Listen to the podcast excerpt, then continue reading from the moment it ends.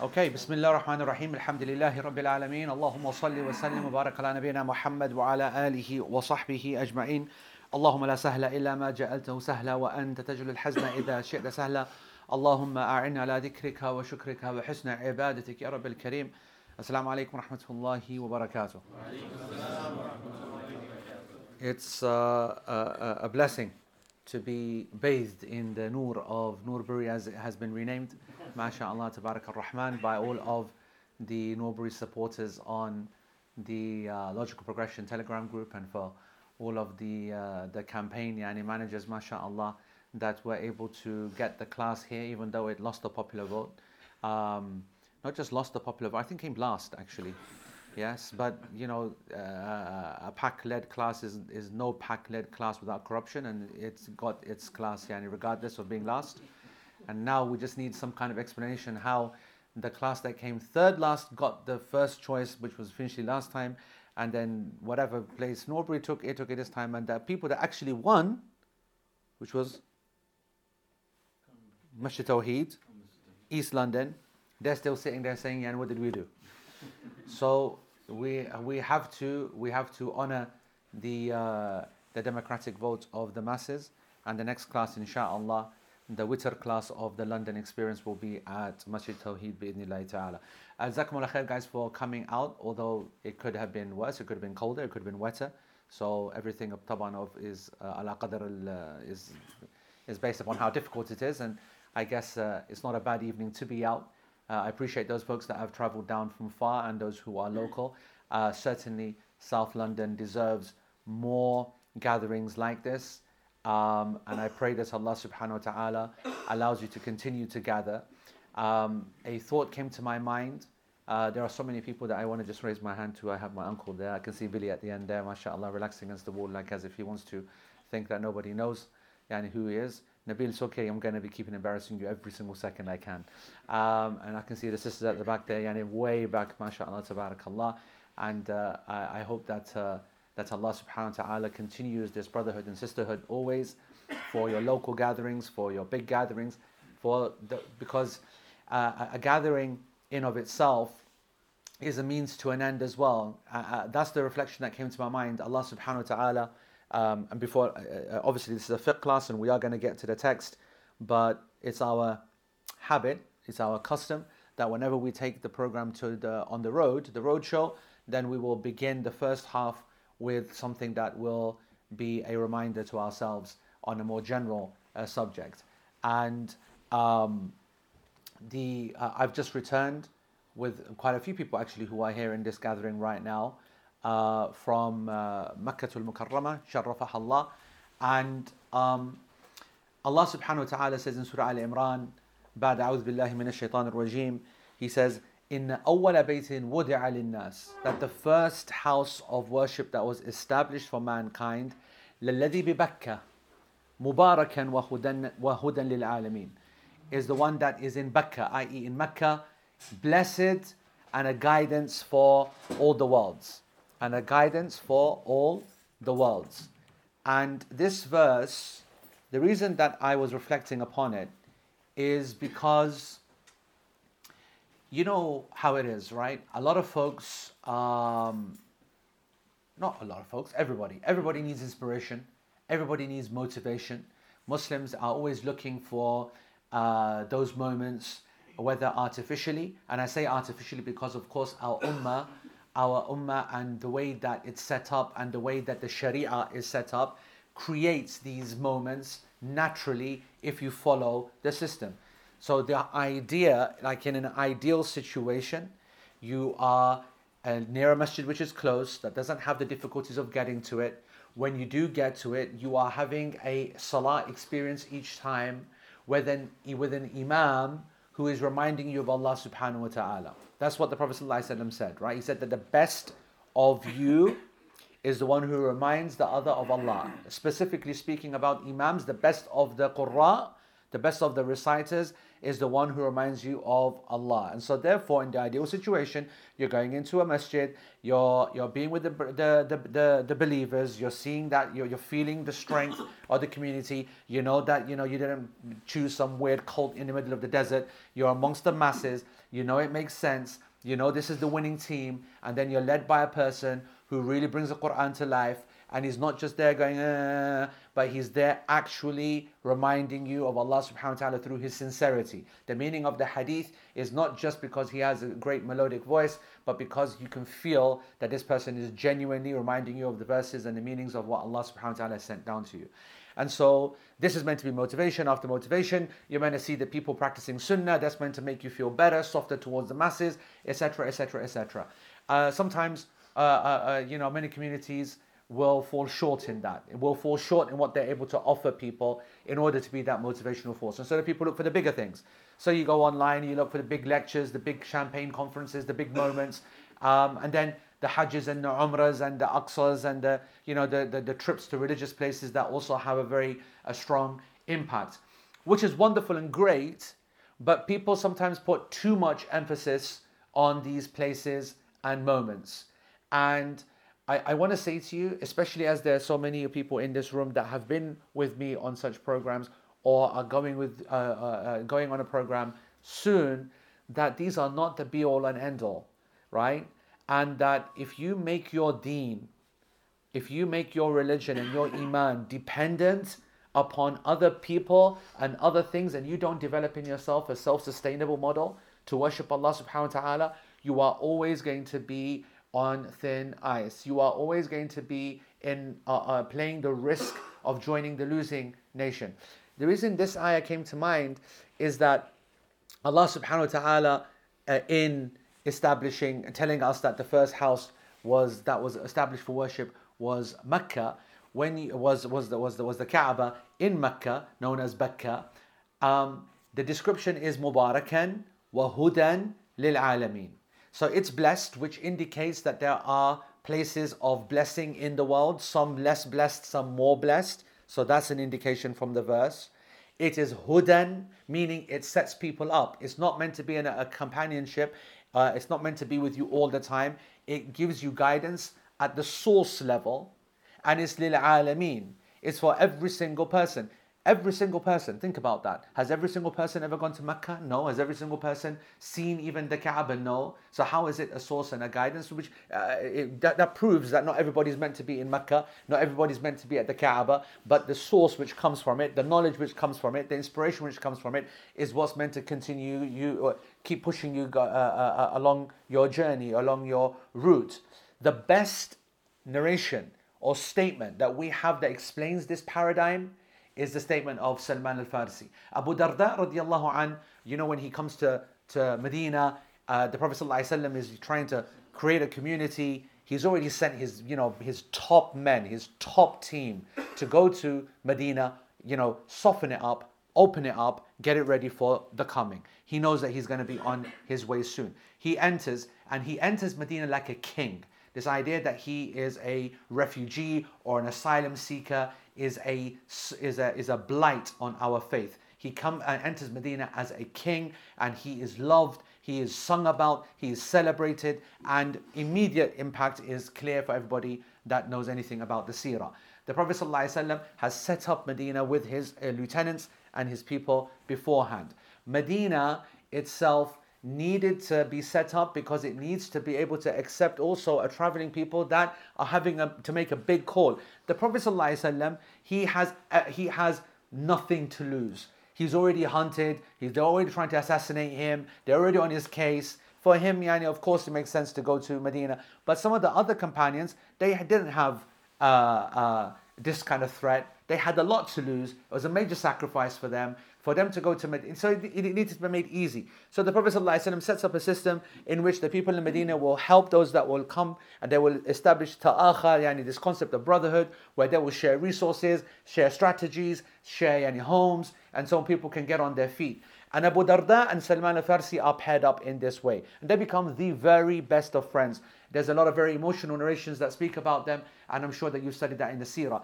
One of the interesting things is that they did not let their friendship keep them to, from doing what they thought was right. And Abu Darda, uh, after the death of the Prophet ﷺ, after the spreading of Islam, he sees that his role is to take it further and he ends up in Sham. Sham, of course, is the Holy Land. It's the proper Holy Land, meaning the, the Levant is the actual description for it. The Levant refers to Syria, Palestine, Lebanon, this yani, uh, area, Jordan. These kind of countries as a landmass is Sham. And its general capital is uh, and uh, uh, Aqsa, according to some, uh, or Quds, I should say, according to some scholars. But this is the general kind of uh, area. And it's a blessed land. Allah subhanahu wa ta'ala calls it Al-Ard al-Muqaddas, Al-Ard al-Mubarak, a number of times in the Quran and the Sunnah. All of the prophets uh, effectively come from here, return to here. It is the moment that life started, the deen started, the, the, the, the risala started. Here, it ends here. It is the land of the mahshar. I don't need to speak to you about the fada'il or the excellence of Asham. Abu Darda is in Asham. He's settled there. He's made it his home. And he believes, as the Prophet ﷺ told us, that the army that will be fighting in Sham, the Muslims that will be fighting in Sham, they will be the people at the end of, the, of days, not actually those in Medina, not those in Mecca. So he sees himself doing a big move here. Whereas uh, Salman al-Farsi has gone and taken a different route. He's along with the other companions, expanding horizons, checking out other areas, and, and, and pushing out yani, the, the field, making the da'wah uh, move to the places that it's not uh, easy to do. So he ends up in Iraq. And Iraq is not uh, all that is cut out to be. I mean, today that, that would be argued, and back then, and even more so. And Abu Darda writes that letter, famous letter to Salman al-Farsi and says to him, Halumma ila al-ard al-muqaddasa. Yani come to the holy lands. What are you doing in Atbaqwas? Yani come there to the protected, the protected lands. We got it good here. This is blessed. We got the scholars. We got the Sahaba. We got the boys. We got the Quran. Everything. You're over there. What have you got? Miles away, nowhere, extremists, bid'ah, all kinds of headache, right? And you know we know that nearly every fitna that we've had, right? I hope there's no Iraqis in the room, but yani, nearly every fitna that we've had in aqidah, in fiqh, in qadar, khawarij, the qadariyah, the shia, the rafida, the god, all Iraq. Thank you very much. Yeah? They gave us they gave us all they gave us all his bakwas and then they threw Abu Hanifa up and they said let him balance all that out. Like yani, as if that's going to be enough. Or they threw yani, a few other scholars, Imam Ahmed up and you know some tried to claim him and some say no he's not from Iraq Aslan. So it's, it's history is funny. If you actually read some of the early narrations, you will see some of the deprecating statements made against Iraq is hilarious. It's hilarious. And so there was a popular movement against Iraq and his presence. And so Salman al-Farsi is being challenged, what are you doing in that cesspit? Get over to the Holy Land. And he writes this letter back, in al-ard la tuqaddisu ahad. That the, a land, a place, a location never made a person holy never purified a person, never sanctified a person. إنما يقدس الرجل أو إنما يقدس الإنسان عمله.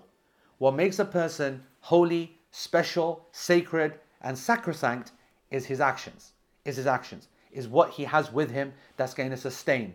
Not the place, not the location, not the not even the most blessed of places. Not even a sham in this moment can be that place that's going to make me yani, practicing or special or whatever. When we when oh, if I now I've come back from uh, Makkah al Mukarramah, Sharrafah Allah, it's uh, of course the most special of all places. But it's not going to guarantee my iman, neither when I'm there or neither when I'm back.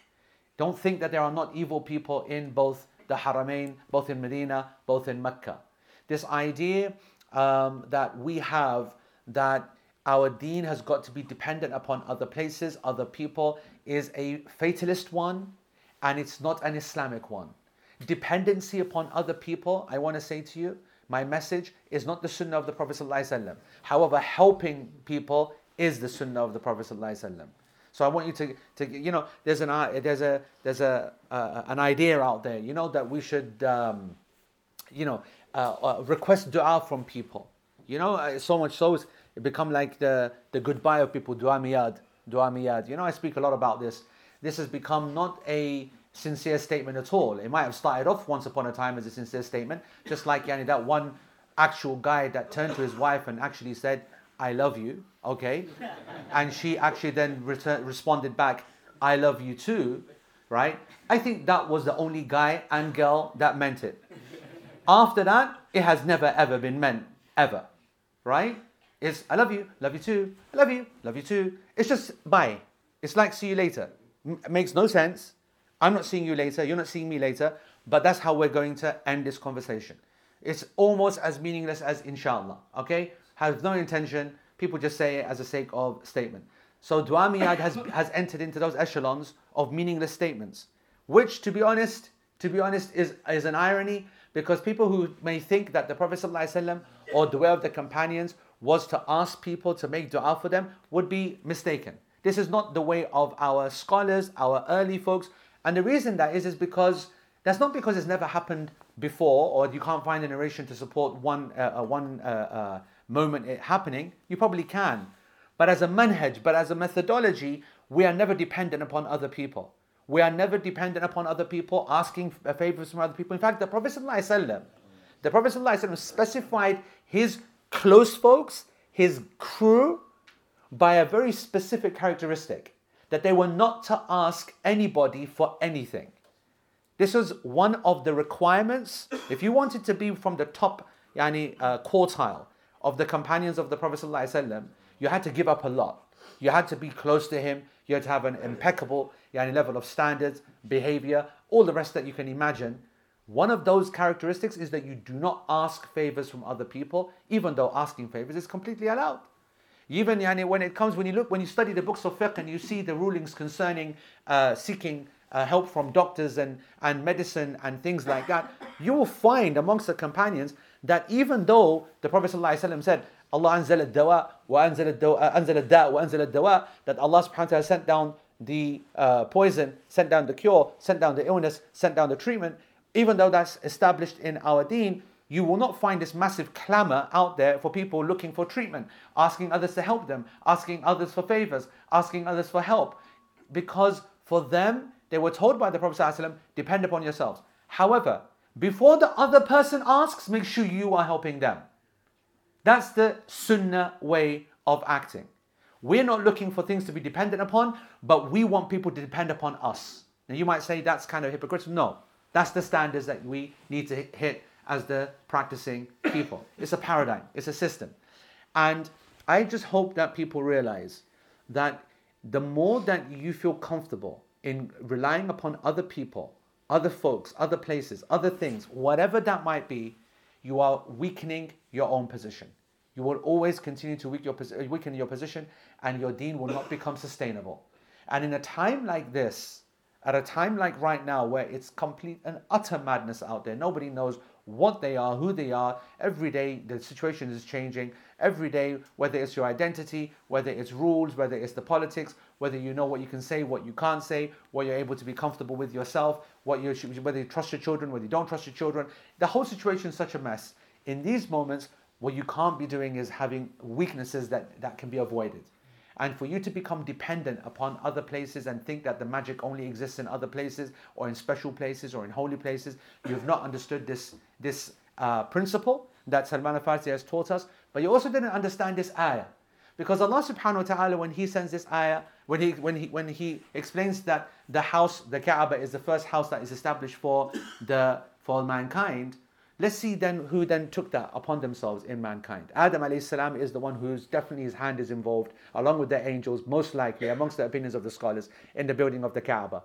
His people after that clearly didn't follow the rules. We see through his sons and the progeny what happened to the people of Noah, what happened to the people of Lot. Ibrahim alayhi salam then comes. He re then builds up the Kaaba. Clearly, it's gone up, down, up, down, gone through the gone through the the, the, the eras been used as a house of worship, been destroyed as a house of worship, been abandoned as a house of worship, which means nations have had a go at being the people of the Kaaba.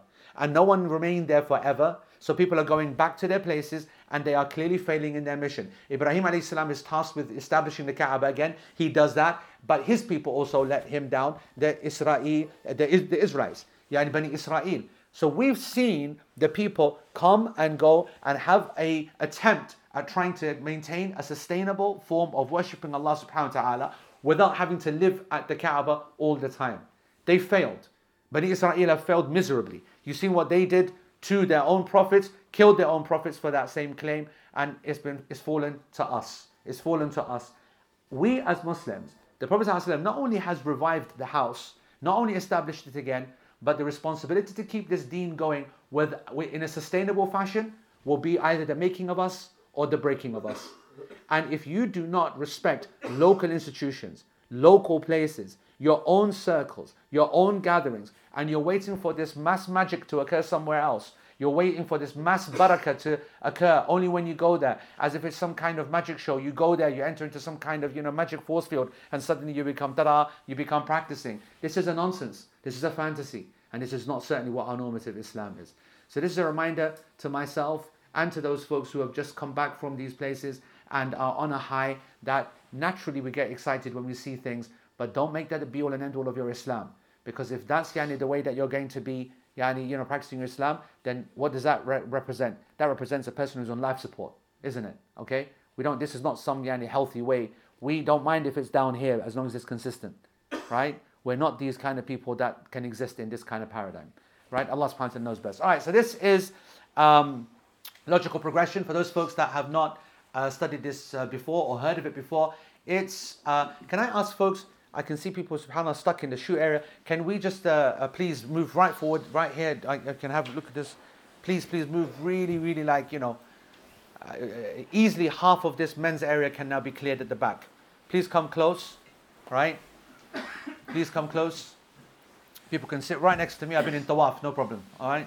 I've been crushed yani, by far stinkier people than you in the last yani, three days. Keep coming closer, keep coming closer, keep coming, come, come, come, come, come. That's it. Jazakallah khair. Let's just get nice and close. Jazakallah khair. Barakallahu feek. So, um, so logical progression is a, uh, a class that's now in its 11th year. It's a long-term study program. Long-term in that is probably going to outlast me. Allah's ta'ala knows best. It was we're in year 11. We take uh, uh, uh, an hour odd every week. Well, today definitely will be an hour. Alhamdulillah, that's the advantage of having the threat of the Salatul Jama'ah yani being the thing that will cut you off. Always works. If that doesn't work, then the elders who come for that Jama'ah will absolutely work. So um, every Wednesday, uh, online, it's free. It just requires your commitment. Notes and everything are available. What is it? It's based upon a fiqh text that, uh, that belongs to the Hanbali school. Um, and uh, uh, what we use every week is a commentary to that text, which was written by the late Sheikh Muhammad bin Salih al Uthaymeen, alayhi rahmatullah. Uh, um, and um, what we do is expound upon that. And over the last 11 year, 10 years, we've completed the book of purification and some fundamental matters, and we're deep into the, the chapter of prayer. And currently, we are in the chapter of the congregation and specifically the Imam. And so every week, what we'll do is that we'll just jump straight back into the text and we'll speak about it from all different opinions. And so I appreciate you guys turning out because I know many of you will not have been here for that, but that's what um, the, the class is. I'll do this for a little while and then we'll open up the, uh, the, the, the, to the audience if you have any kind of questions or any uh, matters or whether related to the class or not related to the class.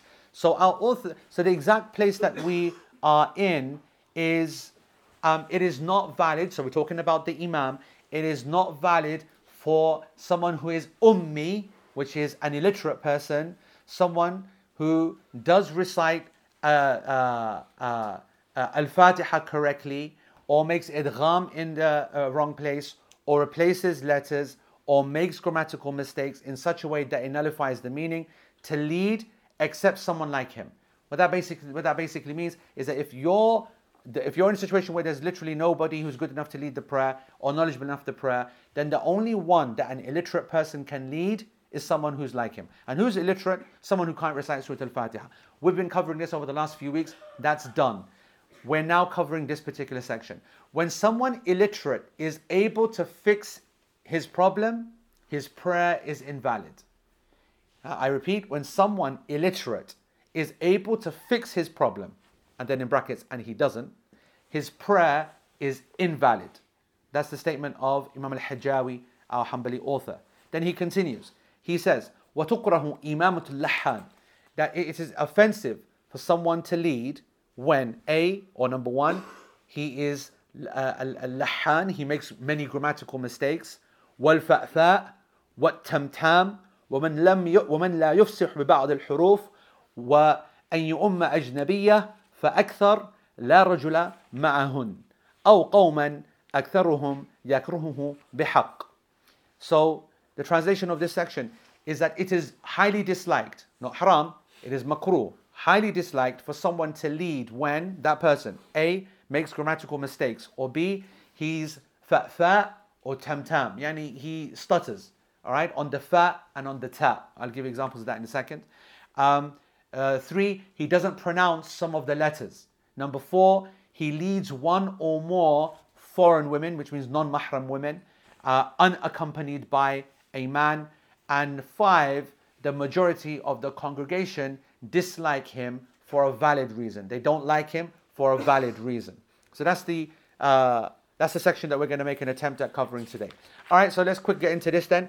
So وَإِن قَدْرَ عَلَى إِصْلَاحِهِ لَمْ تَصِحْ صَلَاتُهُ If this person who is ummi, and we described last week that an ummi is someone who is unable to recite Surah Al-Fatiha. They might have perfected every other part of the prayer, but if they cannot recite Surah Al-Fatiha, they make any significant mistakes in it, then they become by definition ummi. And this introduces us to the concept that the word uh, uh, uh, ummi has different meanings when applied in different places. Because ummi normally would mean illiterate, but that's when it's in its linguistic sense. When it's in its technical sense, uh, you are looking at its core, which is that it comes from the word um. And the reason that it comes from uh, the word um, the mother, is because when something comes from the mother in the immediate sense, لا تعلمون شيئا. You don't know anything, meaning you have no knowledge of any uh, of any sort. So that's what's that's where the, the meaning of ummi actually originally comes from. But but when it comes to its legal interpretation in fiqh, when we call it when we use the word ummi in fiqh, it means a person who cannot recite Surah Al-Fatiha. So this person should not be led, uh, left near, led, should not be left to lead the prayer. That's basically what is being argued. If this person has the ability to be able to correct his mistakes and he doesn't, and these mistakes are so significant that they change yuhil al-ma'na, they change the meaning, then this person's prayer is invalid. And this is according to the Hanbali school. However, we know, as Sheikh Uthaymeen has consistently said throughout this entire chapter, that and, in, and in his opinion, and this is also our class opinion, that this is incorrect. Actually, the opinion, opinion of the majority is, is that this person's prayer is valid. Not only is this person's uh, prayer valid, but his imama is also valid as well. Why? Because he doesn't have any ability to do anything else at this moment. This is where he's at. He can start his trying to get the uh, prayer sorted. He can start to practice his Fatiha more and more. But at this moment in time, his prayer is valid because he's doing what is able uh, within his ability. Because Allah subhanahu wa ta'ala says, فَاتَّقُوا اللَّهَ مَسَطَعَتُمْ And Allah subhanahu wa ta'ala says, لَا يُكَلِّفُ اللَّهُ نَفْسًا إِلَّا وُسْعَهَا Fear Allah as much as you can, and Allah does not burden a soul more than what it can bear. Sheikh Uthaymeen then speaks about some of these uh, uh, uh, villages, and I've met some of these folks and I know some uh, uh, of the scholars who are in the thing here, Nabil himself, Sheikh Nabil, will remember these folks yani, from the nomadic areas in uh, the uh, Najd area uh, where Sheikh Uthaymeen used to live and teach, that they are so simple from the Badia, he says, they are unable to, they're full Arabs, full Arabs, they're unable to recite the Fatiha correctly. Just like, they just can't do it. And whatever they, they, they drool so heavily, they eat, you know, as we was how you eat words, uh, you know, they can't pronounce an ain, for example, at all for love or money. They, they just kind of swallow half the, the word, etc., etc.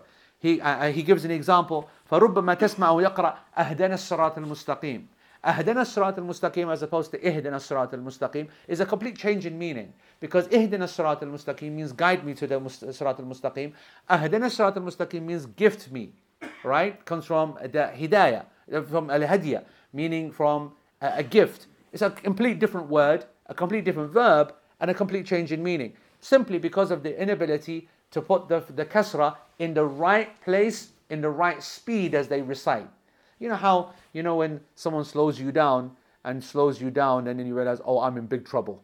Because when you slow down, that's when you forget what's the next verses. And then you gotta then go really quickly and suddenly you remember it. You know, everybody's like that. Well, imagine someone who has never actually read what they are reciting. and the only thing, the only way that they know what they're saying is because they've heard it, yani, uh, uh, uh, or, orally, they've heard it, right?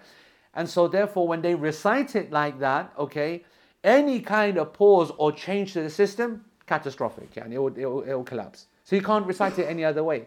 If he tries to recite it, the whole thing collapses. You have to experience that to actually uh, understand what that means. Anyway, so he says, uh, وَالْعَاجِزْ عَنْ إِصْلَاحِ اللَّحْنِ صَلَاتُهُ صَحِيحًا And the person who is unable to fix that situation, or in a scenario where he's trying but he can't get it any uh, uh, better than that, then his prayer is valid. وأما من كان قادرا فصلاته غير صحيحة كما قال المؤلف إذا كان يحيل المعنى. Whereas a person who is being lazy, knows what to do but doesn't want to do it, or uh, just yani, whatever for whatever reason, and his mistake changes the meaning, then this person's valid prayer is not valid, and therefore he's in big trouble. Then the Sheikh says, وَتُقْرَهُ إِمَامُةُ اللَّحَّانِ It is hated for the lahan. Lahan is kathirul lahan. Lahan means to make significant mistakes. The word lahan, by the way, is a lot more flexible uh, than we may think. It doesn't just mean gra- a grammar, it also refers to folks that change the structure a lot. Lahan, in modern terms, by the way, in modern times, is often used to describe those people who sing the Quran as well, right? You know, uh, uh, like this is a big thing now. And when I say sing, I don't mean those who are singing, singing, because you've even now got people that do singing, right? Like they say we're going to do an orchestra performance of the of the Fatiha. Like they actually go out to sing, which is as haram as it gets. I think um, uh, uh, uh, they did one on TV of the adhan or something like that, and then might have done Fatiha as well. That's a whole different level of haram.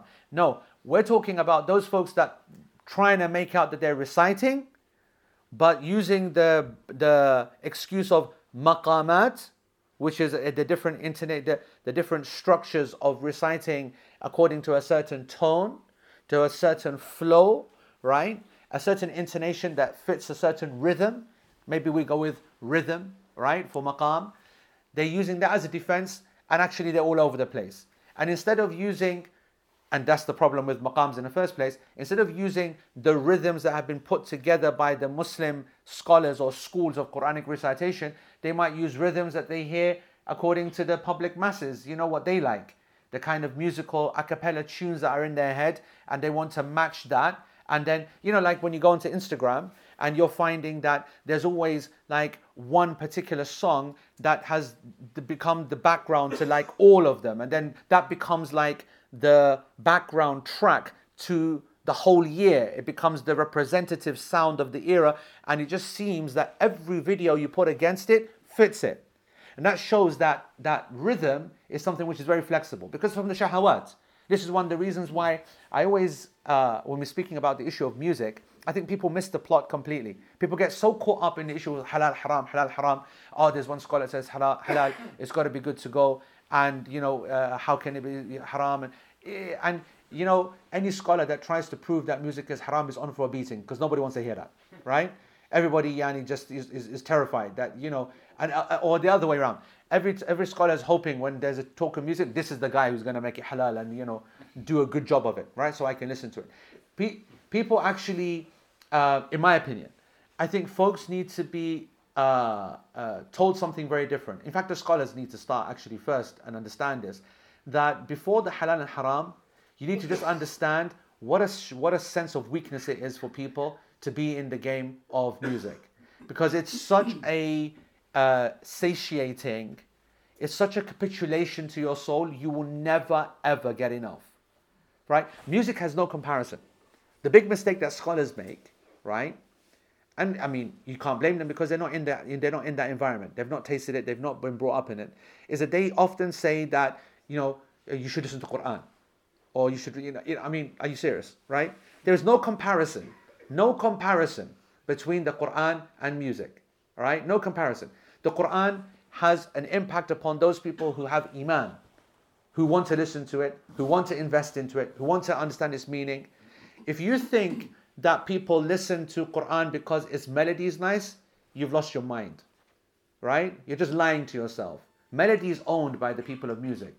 That's that's they're the ones who've created it. They've mastered it. Music is far too powerful, far too insidious, far too addictive. It will always overcome the Quran. The Quran is not meant to be just oral, A U R A L, pleasure, just yani, for you just to enjoy the sound of it. As I said to you at the beginning, the Prophet ﷺ said that the best of your qurra, the best of your imams, are those that remind you of Allah. We do not know of the Prophet ﷺ praising the best of the qurra eh, in other than people who under, make you understand its meaning. Not for you to go uh, with it, right? To enjoy its tonation, enjoy its rhythm. And so, music itself, the people who try to make the Quran replace music are the ones that fail or struggle the most, and they have to carry on listening to music. Music has got to be treated very differently. Music has got to be, first of all, accepted to be in a class of its own when it comes to making a person feel good, feel comfortable, enjoyment, and then that it has no comparison. Therefore, I'm not going to try to fight this. I'm not going to try to blag and say that I'm going to replace it with X, Y, Z. I'm now just going to say to myself, son, who are you really? What are you made of? Are you someone who can stand on your own two feet and say to yourself, I can resist? Don't try to replace it with something else or try to think that there's something better or whatever. Can you stand up for yourself and say that this will only keep pulling me down? I just want to keep listening to more and more and more, and it will keep making me weaker and weaker and weaker. We don't need to get into the halal and haram parts. We don't need, it's like saying, you know, ice cream, chocolate ice cream, is it halal or haram? You know, what's the point? Uh, how much are you going to eat? If you just want to keep eating chocolate ice cream, you can do that. Is it good for you? Are you happy that you're so addicted to chocolate ice cream that you've got to have one tub three times a day? You're going to enjoy it, of course you are. But what's going to, what's going to happen to you? So it's not about whether it's halal or haram. It's you and your weakness, you and what you stand for. So, unfortunately, what's happening now is there are people out there that are justifying to themselves that we need to actually replace that music with something which is Quran. And so now you've got the new era, the new age reciters that recite like it's a song, right? And this is, uh, I like the fact that they call this lahan. And it, was, it has traditionally been referred to as lahan as well uh, not in its technical grammatical mistake point of view, but because they're messing around with it so much that they might as well have broken the arms and legs of his grammar anyway, right? They've turned it into a kind of a joke regardless. So I wanted to um, just reflect upon that point. Um, and I did say last week that I'm going to quote what Ibn Taymiyyah said uh, on this issue of tajweed. We'll get that. We'll get to that in a second.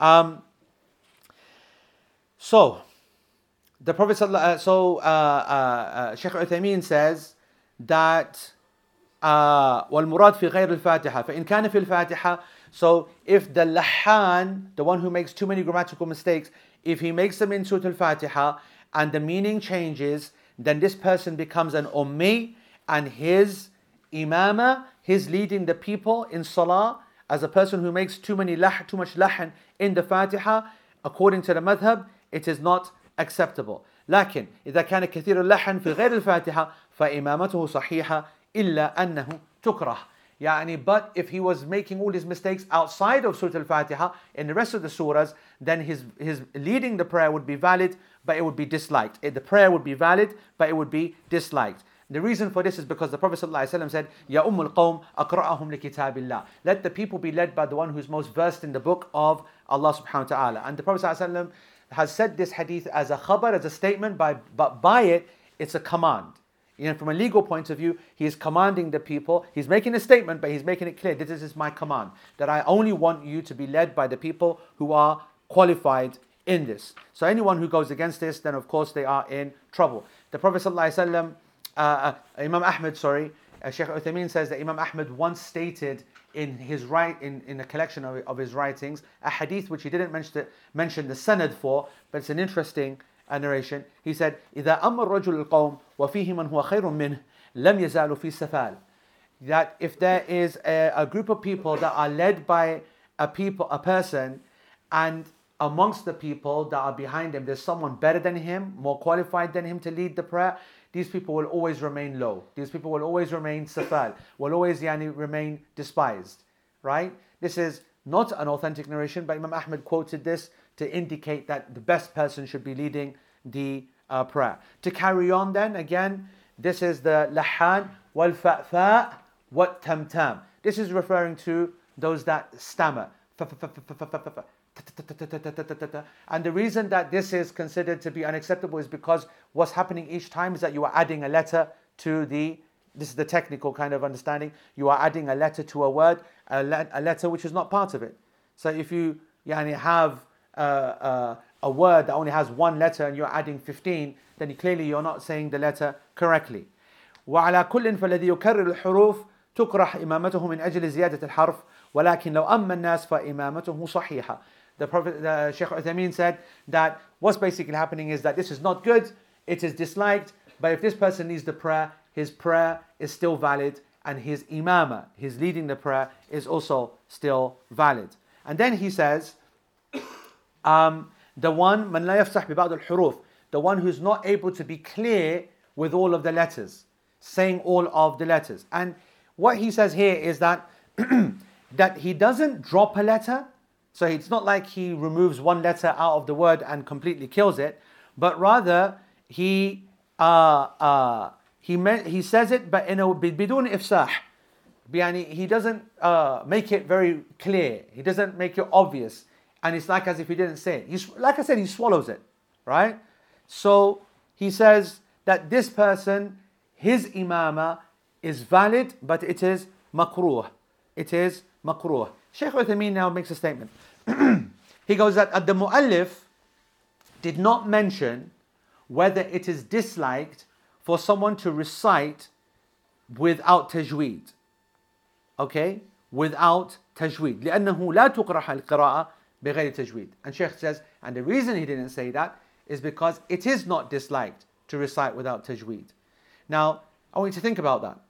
We are told day and night that tajweed is the most important thing under the sun. In fact, oh ladies, I think just live for tajweed. in fact, I think that that the way that tajweed circles and movements are created, all of the khair that's come out of them is matched by all of the headache that they cause. That's just me. But I definitely think that we need to calm people down. I mean, I'm hearing so many arguments from between husband and wife because, you know, husband ain't got no time for that behavior. He's going out, Baji's at home all day, doing her tajweed lessons, uh, off, uh, uh, I don't know what it is, uh, what's that guy's name? Yeah, I love that guy. Rayan, Rayan Mahmoud. Yeah, legend on uh, thingy. Their lady's favorite. Yani there. On the on the on the phone. And, well, don't. That's not a cuss, by the way. He's a don. That guy is right. He's the most patient human being the planet ever saw. You put that on and tell me that he doesn't deserve Jannatul Firdaus. you got every auntie phoning in, oh my God, and he's sitting there nice, smiling, whatever, not cussing, not nothing, whatever, whatnot, and very patiently trying to correct them. He's a superstar, legend. So that's what they do. Spend, spend uh, you know, half the day sitting there listening to cassettes, watching these videos. They get their tajweed better than uh, uh, un- uncle, who's obviously can't and doesn't and then they basically then come to us and say, Yani, how can he be leading the salah? He can't recite anything, blah, blah, blah, blah, blah, blah. Honestly, the amount of fitna caused by this, these circles is crazy. So obviously we want this, uh, this is a good initiative. We want people to be, have Quranic literacy, of course it's good, but the situation getting out of control.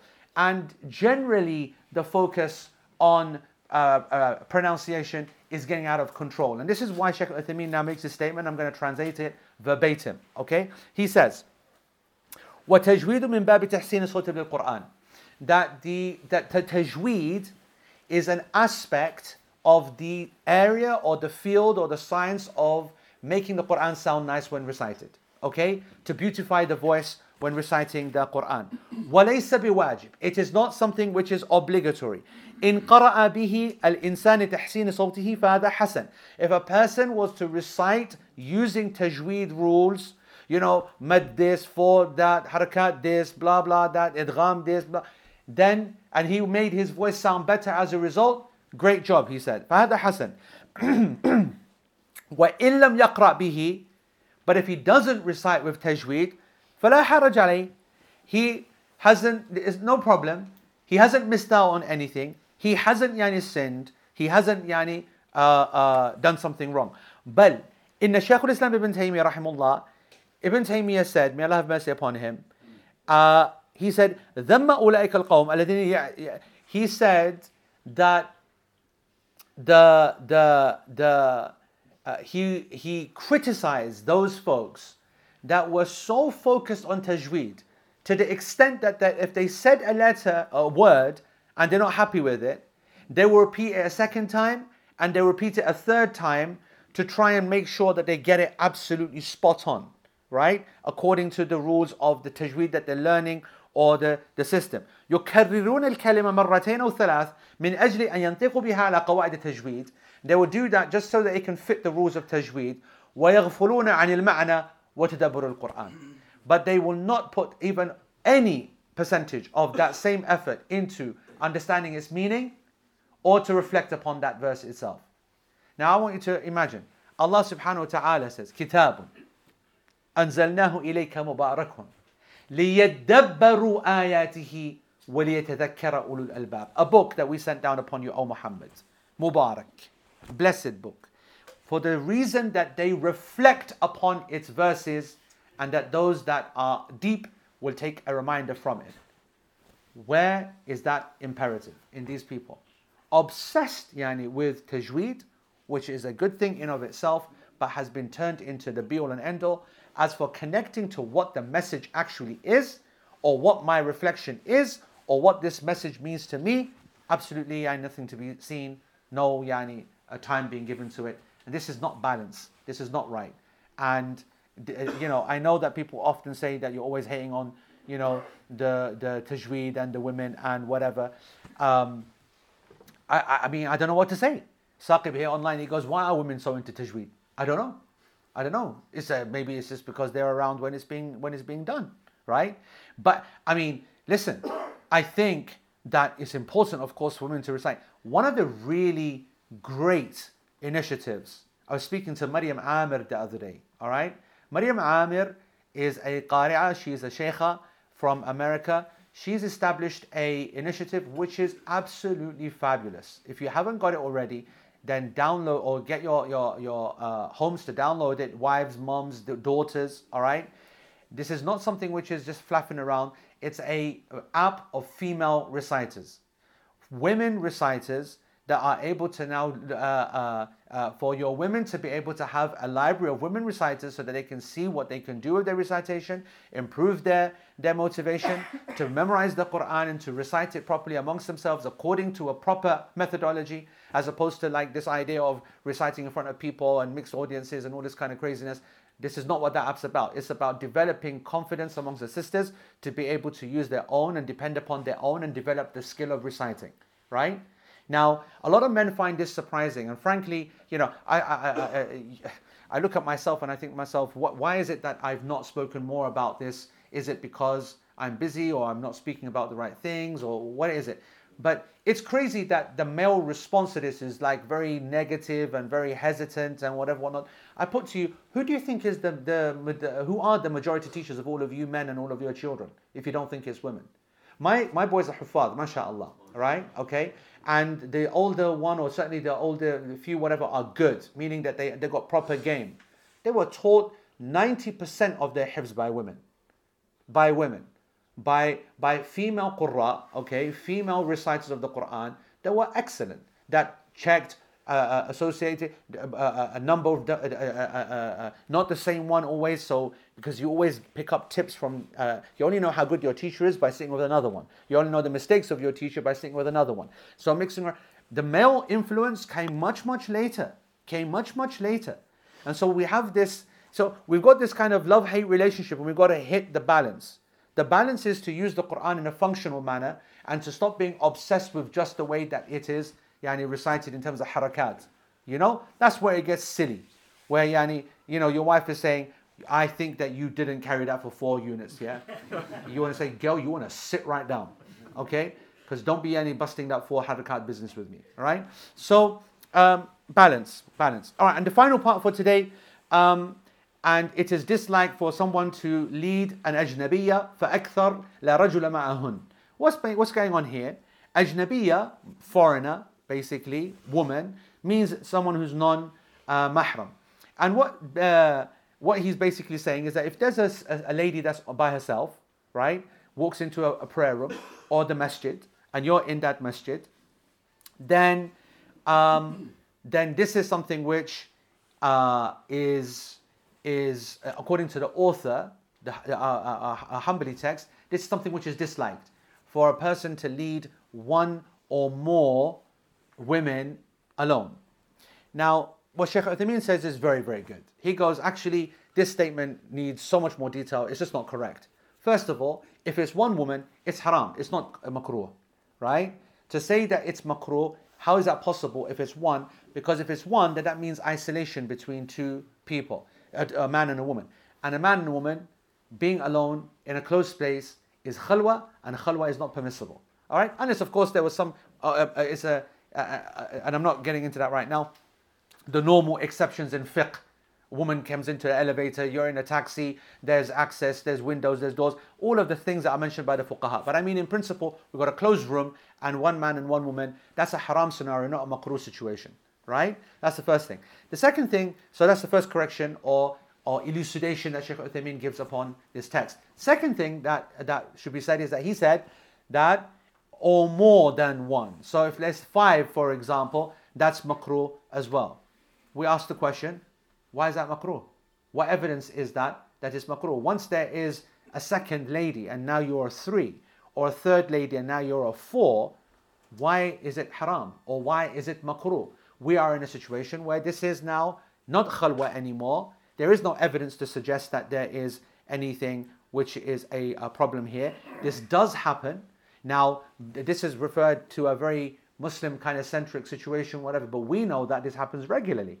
We know that we're in malls or hospitals or in the prayer rooms and the chapels, and people are coming in and out, in and out. So, this is a very useful thing to know. The real kind of application of this fiqh would be to understand whether when you are in that prayer room, right, what is actually isolation?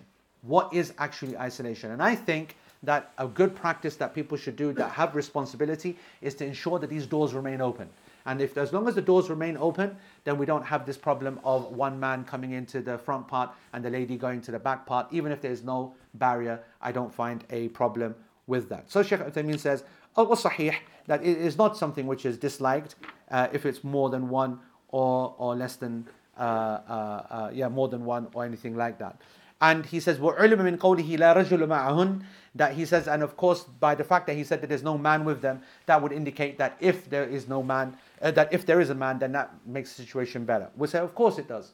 The same way that a third woman makes the situation better. It doesn't matter. There's no evidence that multiple women cannot be led by a single man. Wallahu ta'ala a'lam. Uh, I'm going to pause there because um, we don't want to risk getting, uh, uh, uh you know, m- messing up the jama'ah, which is at 9 o'clock. We'll open it up for, for questions. Uh, on the topic, firstly, we give priority to those, and then we will uh, then open up to anything else that you guys might want to, to get off your chest or make me get off my chest. Um, free session. Can Bismillah. I, can I do a second point first, actually? Yes, yes, go ahead. Um, I know your, your Wednesday class is at, had lots of audience, big audience apparently.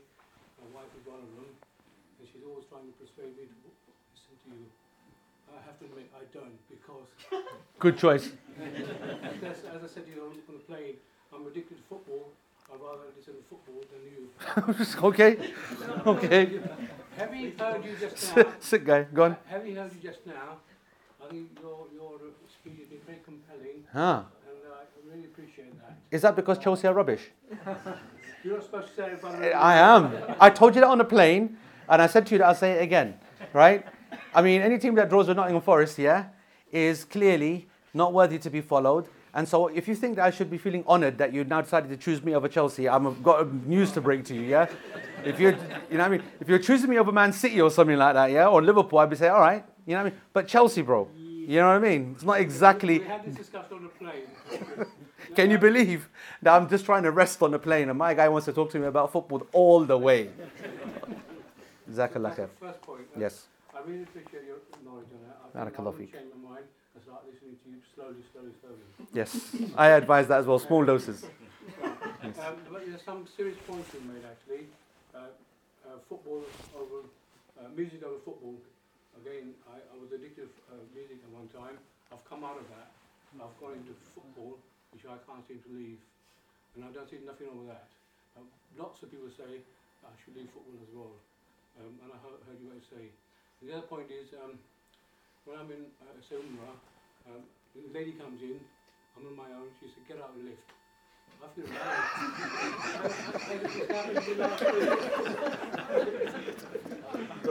It's happened last week. So, Yeah. you know, Mean, exactly, exactly what you're trying to, po- point you're trying to make. So you have to get out. And I felt like saying to him, why? I'll probably get arrested anyway. So, So you're speaking to the wrong guy about that particular subject. And the reason is, is because unfortunately, in the country that you're speaking about, it is a very common uh, request by those folks to say that to a person uh, when the lift door opens up at their floor and you're alone, and uh, they will come in and they'll say you to you get out. Problem is, is that depending upon the dispute, obviously you, mashallah, nice guy, manners and all the rest of it. Uh, last time a woman said that to me, I said, "There's the door, you can leave." Right? I've never ever gotten out of a lift for a woman, yani, who says that, because these people obviously, you know, their Islam is a very artificial one. They don't understand it, know it, believe in it. They're forced into their kind of way of thinking. It's not a natural yani, way. And the ignorance of these folks that look incredibly practicing and pious is astounding. I don't want to get too political, but it is what it is. Uh, to answer the legalities of that, the lift is not khalwa. Okay, if you press the stop button, then it is. Okay, right, right. So don't press the stop button because you could get me and yourself in a lot of trouble. But otherwise, the lift, being isolated in the lift, is not taking the ruling of al halwa, uh, uh, khal- halwa, yeah. you see, you're playing on my mind now. You see, getting me excited. It's not halwa wala khalwa, okay? But uh, بس حلاوة شوي يعني بس you know not, not anything else. Um, on the issue of uh, football over music or whatever, of course, football is nothing like music. And uh, the, the wider point is, the wider point is just addiction is not good. Just anything too much, anything is not good, right? Um, and I mean that in everything. Like too much addiction to salah is not good. The Prophet ﷺ was not so addicted to the prayer in that he didn't sleep. He actually warned people against that. The Prophet ﷺ didn't fast every single day. The Prophet ﷺ didn't do any single act of ibadah outside of its natural limits. And those natural limits are there to maintain and protect that thing. So any form of addiction or extremism or, or increased beyond is a sign of weakness actually. It's a sign of weakness either of desires when it's to do with the dunya and when it's in the deen then it's a, a sign of lack of uh, understanding. Understanding. So uh, football's good. Football can be enjoyed in a halal and healthy way, but it's got to be done in, in balance. It's got to be done. And, and to, subhanAllah, today, in our modern time, uh, like imagine, you know, I've told this story so many times. I'm not, in fact, in fact, I said it the last time I was in London, actually, which is a couple of weeks ago. But I know that you didn't hear this, so I'll tell you that I, as a United fan, missed the uh, uh, Solskjaer and uh, Sheringham score the last two goals in the Champions League final because Maghrib started. Okay? Now, Maghrib started. I went to the masjid, which was next door. It wasn't even far. And we were losing 1 0, weren't we? So it was, it, was, it was game over. Obviously, you can't do anything. It was on TV. There's no way to pause or anything. You got, I, I, you know, and I took a hit and I went and I came back. I missed it. And you know, it was tough back in the day. What challenge is it now? Now you just, you want to, you pause it. You press record on it. You turn off your phone. Nobody can disturb you. Tell you the score. You can go and do your deen as as as uh, faithful as you want. Come back and you can enjoy the football as well. There is no reason in our modern era to be addicted to anything uh, and it make your deen uh, suffer. Balance, balance in everything. Omar way. Oh, yeah. Um, from the last bit you mentioned about the uh, person and if there's one sister, um, you know, in, in prayer rooms in companies, this is really common, especially now. that people are working from home, so there's less numbers. Then is it better or not to do jama'ah? When they're at home, did you say? No, when they're in the prayer room. So normally there'd be a lot of brothers. Now it's probably quite common as the only one. Numbers have come down because of the whole working from home thing. yeah. So you're saying, Yani, what should the person do? Should they be waiting for somebody to come, or should they should they start? Yeah, should they start? Is it's just a sister? That- is it jama'ah or because of this? As a single single? Yeah, yeah, yeah. Oh, as a single, no, I don't think it should be done. As a single, it shouldn't be done. Now, uh, uh, so the problem is, of course, that person is going to, their intention is going to be, I know somebody else is going to come in. But that's yani mahal al-dhan, and what is certain cannot be uh, put aside for the, the, the, the dhan. And that's a delicate situation. I think that the only one in which they're praying individually is okay. But when you start the jama'ah and keep it formal, I think, you know, it's just, it's, it's problematic that. I, I, I don't like it, that's all. Allahu A'lam. There's no easy answer to that. Was the definition of tajweed according to like Ibn Taymiyyah, was it specific to like idgham, qalqala, like those rules of tajweed? Yeah, not makharij. No, yeah, he's not referring to just yani, the makharij itself, although that is also part of it, right? People who take this makharij to a whole different level. And we spoke about that last week on the issue of dad and dha. Wala dhalin, wala dhalin. This is mu'tabar. Yani this khilaf is not just, you know, that's a paki uncle we can't recite. No, there are qurra, yani that have their riwayat to Nabi Sallallahu Alaihi Wasallam, wala without the da sound sharp and, and clear. So, you know, people have just got to take it a little bit easy with what they think is, you know, uh, uh, the right way. Yes? a husband and a wife can. Sorry, I should have made that very clear. Yani that when we're talking about the one man, one woman, we are talking about the foreign non-mahram. But mahram, like mother, son, uh, uh, husband, wife, etc., etc., of course they can do that, and they should do that, but not in. You know what? One of the things we noticed, um, which is not good, is that this happens because um, I don't know what the Sometimes justification is because my wife can't go to the masjid, so I'll give her the jama'ah, or because my kids want to give them the experience, or whatever. This is not acceptable. The man must attend the jama'ah. According to really the evidences, it's very difficult to deny that it is obligatory for a man to pray his prayers in the mosque.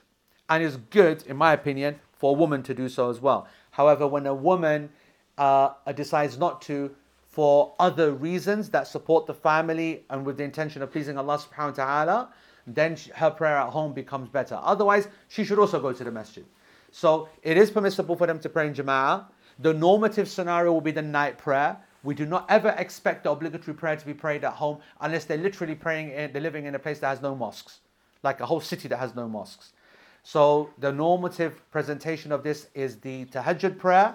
Man stands right at the front and the woman stands right at the back, even though she is his wife. All right? Allah knows best. Omar. See if you've got a teacher that's teaching you tajweed. Yeah. On that like extreme level, is it better to move away from that? No, no, because a, a, a tajweed teacher, what else are they meant to teach? Of course, it's an extreme level. That's not extreme, right? A tajweed teacher is meant to be teaching that. It's the issue of what, where you take that in relation to the rest of the sciences. Yeah, yeah. It's not no problem with tajweed teachers. What else are they going to do? They have to teach yani, uh, that in all of its ways. We have uh, uh how many minutes before we need to get the um, minute, two, minutes. two more minutes. Yes. Uh, Sheikh, uh, if you're uh, praying behind someone and their their their Surah Fatiha is like really bad, they're getting a lot of letters wrong. Yes. Um, do you have to repeat your prayer? If this person's Fatiha was so bad that it properly changed the meaning of the Fatiha, and when I say properly change meaning, not according to you, meaning according to some people that are there that have knowledge, that are scholars, that understand the Arabic language, then this prayer, this prayer was invalid because the Fatiha was not then done. The reason I add all these caveats is because most of the time this doesn't happen. The people who lead the prayer are generally people who either know what they're doing or it is just poor. So they say, Sirat al-lazina an'amta alayhim, right? or غير المغضوب عليهم ولا الضالين. And as I said, this is actually a flexible, and I say acceptable with the biggest quote marks possible, okay? Uh, acceptable level of mistake that doesn't butcher the meaning. The scholars do not repeat the prayer after a person who leads the salah like that. Wallahu ta'ala a'lam. Uh, the folks who have got the questions online, I'll do that in the Telegram uh, chat inshallah later because we have to get ready for Salatul Isha here. Barakallahu fikum wa jazakumullah khair. Just give me just one second for Uthman to. Uh, oh, of course, yeah, yeah, I can, yeah.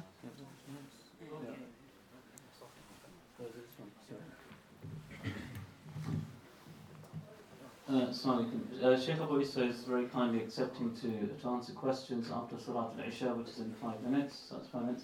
Could I ask the sisters please to go into the back room because we've got to take the, the, the, the barrier down. and to make space. Jazakumullah khair. Um, if you haven't made wudu, please do because it's almost five minutes till we start. Jazakumullah Jazakumullah khair. Jazakumullah Barakallah khair for your حياكم الله Excellent talk. سبحانك اللهم وبحمدك أشهد أن لا إله إلا أنت واستغفرك اللهم وأتوب إليك والسلام عليكم ورحمة الله وبركاته